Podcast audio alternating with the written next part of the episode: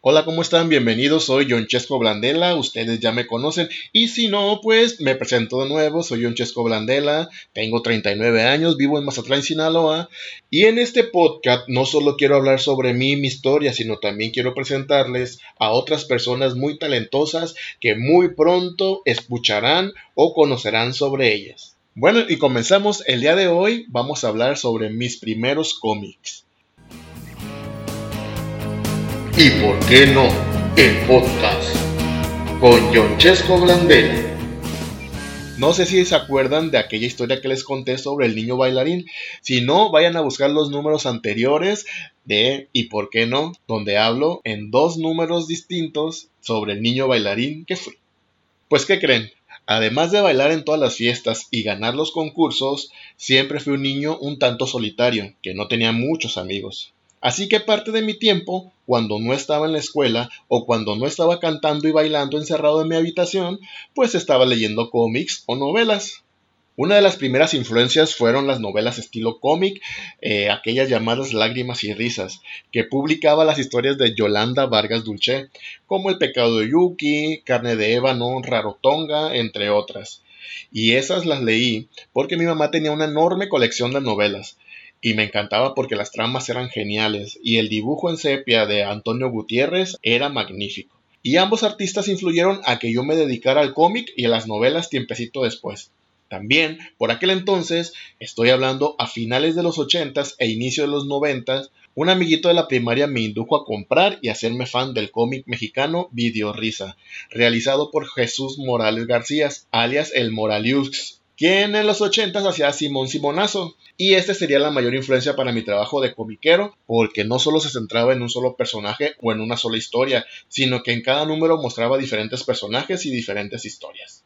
Y precisamente a inicios de los 90 fue cuando comencé a dibujar mi primera historieta, a la cual llamé Libro del Corazón que prácticamente contaba una historia diferente tras otra. Por ejemplo, creaba historias originales u otras con aventuras que a mí me pasaban o hacía parodias de telenovelas, libros, películas, etc.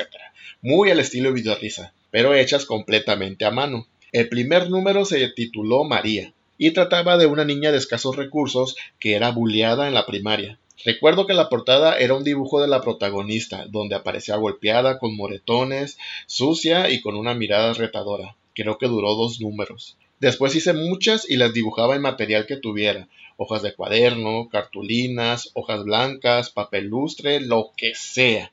Además, se la mostraba a mis primas, amigos, familiares, otra de las historias que realicé en aquella época fueron La tragedia de Reina, Los cinco sentidos, La historia se repite, Un día en el Mazagua, entre otras, todas de corte muy infantil. Pues estamos hablando que en aquel entonces tenía entre 10 y 11 años. Una de las cosas más divertidas que tanto yo como mis familiares y amigos de aquella época disfrutábamos es que salíamos actuando las historias y a muchos les agradaba ver que yo los dibujaba haciendo cosas locas y actuando según yo. Quiero aclarar que yo era un niño que me encantaba dibujar y contar historias, pero realmente no sabía dibujar. No tenía nociones de figura humana ni de proporciones, menos tenía buena ortografía. Sin embargo, eso no me limitó. Desconozco cuántos números del libro del corazón hice, creo que como 500 o tal vez exagero. Es que los primeros números los regalé a una prima y debió tener como 50 aproximadamente, la verdad no sé. Y cuando los quise recuperar ah, después de los años, me dijo que su mamá ya los había tirado a la basura, así que todos esos libros del corazón, pues quién sabe dónde quedaron. Otros números se los regalé a una prima de Tepic y ella los cuidó mucho y al tiempo me los regresó.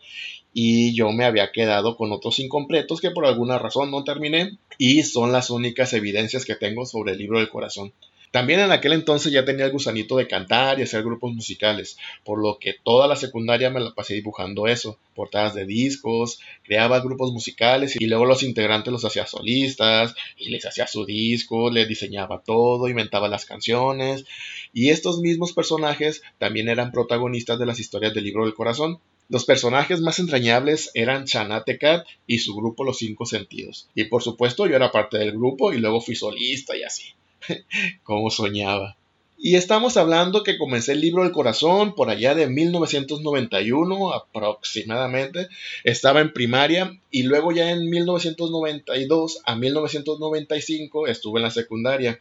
Ahí continué con especiales del libro del corazón, que los titulé Libro de Oro, álbumes de estampitas, historias que duraban más de cuatro números y otras cosas locas como lo que hacía Videorisa, que hacía una mini historieta dentro de la historieta real, que tú tenías como fan que recortar las páginas, que armar la historia y eso hice también con Libro del Corazón. En 1995, ya en prepa, cambié el giro a una revista más juvenil. Ya para ese entonces compraba revistas como La Eres. Además, recuerden que yo estaba en los grupos de baile y casi casi cantaba en los escenarios con Franzupa. Ya no tenía mucho tiempo libre. Bueno, sí, en las madrugadas. Y es que las madrugadas eran ideales para crear. Y en realidad siguen siendo, aunque eso me ha llevado a sufrir episodios de ansiedad. Pero ese es otro cuento. Y basándome en la revista Eres, y teniendo muchos cantantes, actores, grupos musicales ficticios, creados por mi imaginación, creé la revista Chismes con Corazón. Una revista petit, realizada completamente a mano, aunque la letra la tecleaba con máquina, de esas máquinas gigantes que hacían un ruidajo cuando tecleabas. Y es que en aquel entonces mi mamá trabajaba como secretaria en una notaría pública y en una ocasión que iban a cambiar las máquinas viejas, mi mamá le compró al licenciado dos máquinas de escribir gigantescas, se las llevó a la casa y pues yo las agarré para mis revistas. Esta revista era de corte juvenil, con portadas similares a la revista Eres, y teniendo estos personajes en las portadas. Además, que luego aparecía gente real que era parte de los grupos donde yo estaba, Jóvenes y Límite o después Franzupa. Y era divertido porque según yo se les enviaba a mi prima de Tepic y ahí se enteraba de muchas cosas, chismes de la familia y hasta de Franzupa grupo en el que ella también estaba y que por mi indiscreción en la revista Chismes con Corazón se enteró de que ya la habíamos sacado del grupo para meter a otros integrantes. Adiós a la sutileza, bienvenida a las imprudencias. Mi prima de Tepic se enojó mucho y nunca me lo perdonó. Pero también esa historia será para otro podcast, cuando hable de Franzupa. También en los últimos números de Chismes con Corazón anexaba historias del libro del corazón que yo quería desempolvar y otras nuevas que tenían el tintero. Además hice una nueva que se llamó El Piojo y la Pulga se van a casar, basada en una radionovela que hicimos mi prima de Tepic y yo en unas vacaciones. Luego en el 2001 esta historia la reescribí y la adapté para cómic con el nombre de Historia de Amor y la publiqué en mi revista Chanopal, que en un momentito más vamos a hablar de ella. Y esta misma historia también la reescribí y la adapté para mi primer libro de poemas que escribí por allá de 2012 llamado De tus labios de fuego. Actualmente disponible en Google Play y en Amazon Libros. Descárguenla ya.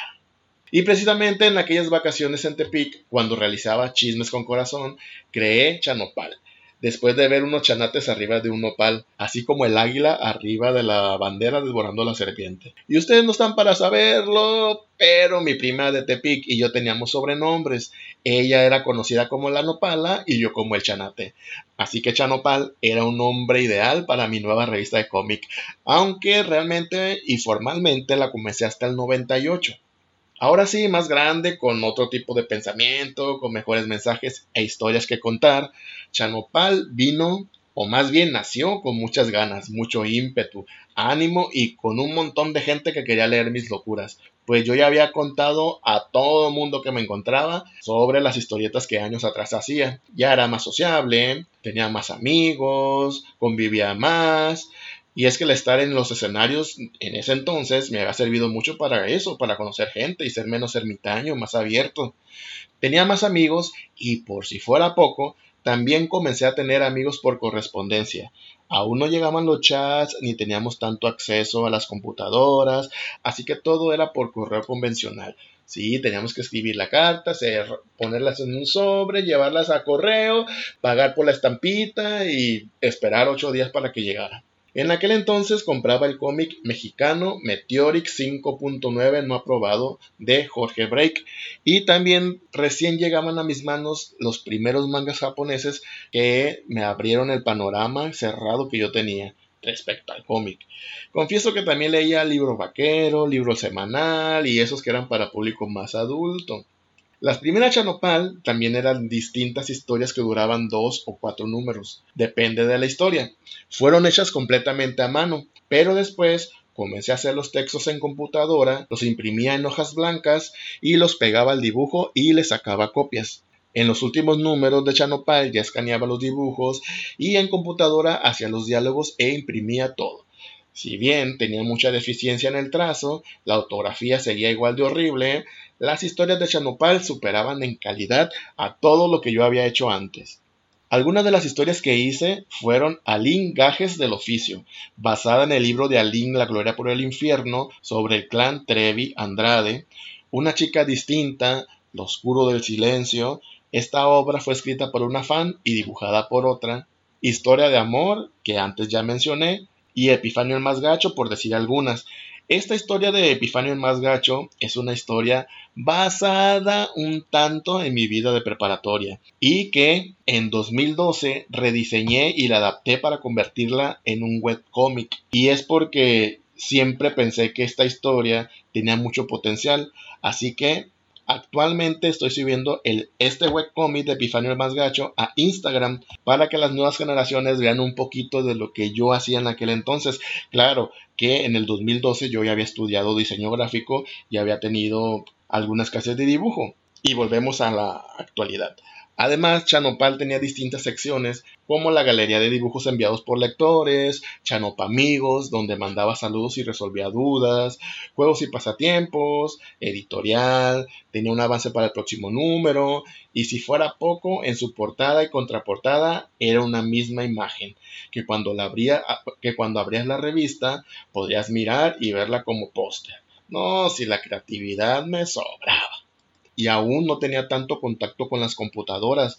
Así que Chanopal también se distribuyó vía correo convencional y como tenía muchos amigos por correspondencia en toda la República Mexicana, en Centroamérica y en Estados Unidos, pues mucha gente miró, leyó, conoció, disfrutó estas historias. Es más, también las odió, porque hubo gente que me escribía diciéndome cosas padrísimas como que qué padre lo que hago, qué padre que es gratis, qué padre que, que tengas tanto talento. También hubo gente que odió la revista porque me decía que yo me burlaba de la gente, porque mis protagonistas, por ejemplo, Epifanio era feo, también tenía una protagonista gordita, tenía muchas ganas yo de incluir gente distinta a mis historias. Y mucha gente, más bien muchos adolescentes que leían mis historias, creyeron que yo me burlaba del físico de la gente.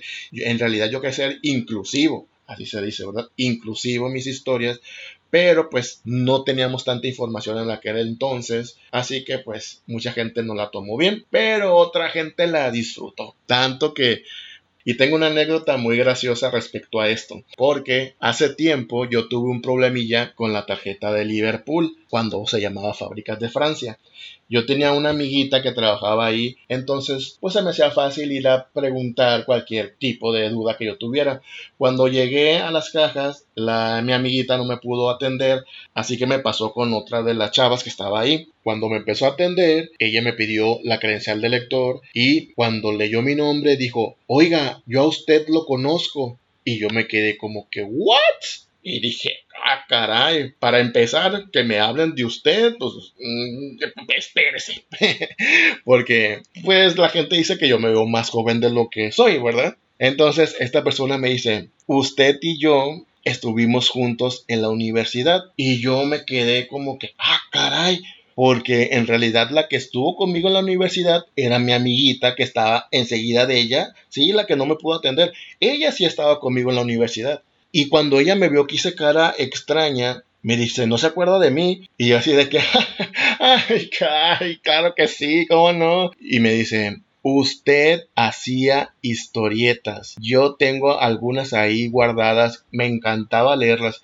Y yo, ¿what? Le dije, ¿en serio? Sí, me dijo, usted estaba conmigo en la universidad y usted vendía las revistas y yo le compraba.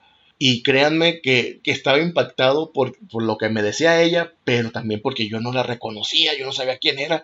Y ya después me acordé, pues que yo había estudiado en otra universidad antes de estudiar diseño gráfico. Y es lo que les quiero decir, que lo mejor de todo es que yo entré a la universidad erróneamente a ciencias de la comunicación allá en 1998.